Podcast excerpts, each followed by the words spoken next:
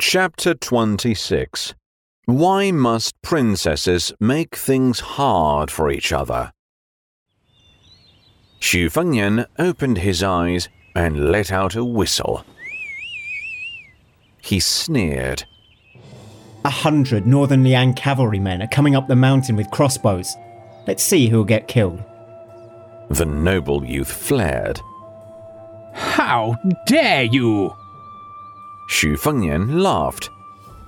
In northern Liang, there's nothing I dare not to do. The Eastern Yue Saberer frowned. Their information did not mention a hundred cavalrymen stationed under Wudang Mountains, equipped with a hundred powerful crossbows. Xu Fengyan leered. Come, join me for 300 rounds on my bed. I promise your legs will be too weak to walk down the mountain. The whiskerless man approached Xu Fengyan and said, Rogue! Standing between Xu Fengyan and the man, Wang Chonglo was slapped. The man quickly withdrew his hand. He wondered. Wang Chenglao! The elderly Taoist smiled. That's me. The noble youth pointed at Wang Chonglo, cursing. Stinky old guy. Aren't you afraid protecting the guy behind will bring disaster to your whole sect? Xu Fengyan said with an evil grin. Want to smash the archway? You should ask for your future husband's approval. Before long, a hundred crossbowmen from Thung Battalion had been in place. Just one order, and the three people would be shot into hedgehogs.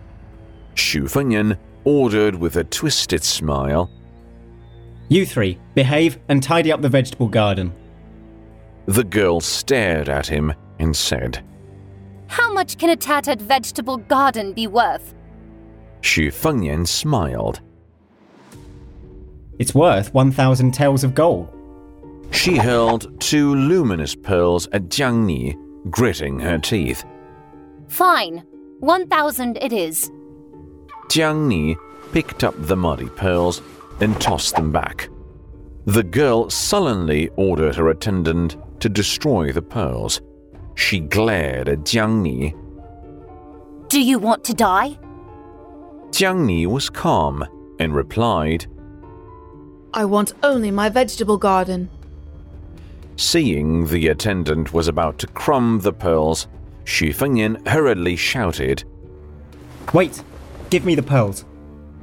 The girl threw a look at the attendant and laughed neurotically. You want them? Then I won't give you.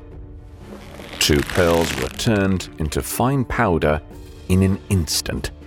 Jiang Ni said in a cold voice. Give me my garden back. The girl was adversarial. You? Jiang Ni gave Xu Fengyan a sideways glance.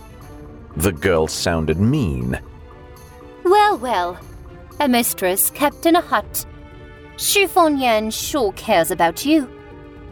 Jiang Ni was indifferent. Care? Not really. But it's better than being rejected in marriage.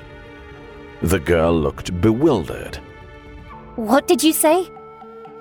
Jiang Ni extended her hand, saying, Give me my garden back. It was the fourth time. A princess versus another princess. They were at each other's throats. Xu Fengyan just found it interesting. Why must princesses make things hard for each other?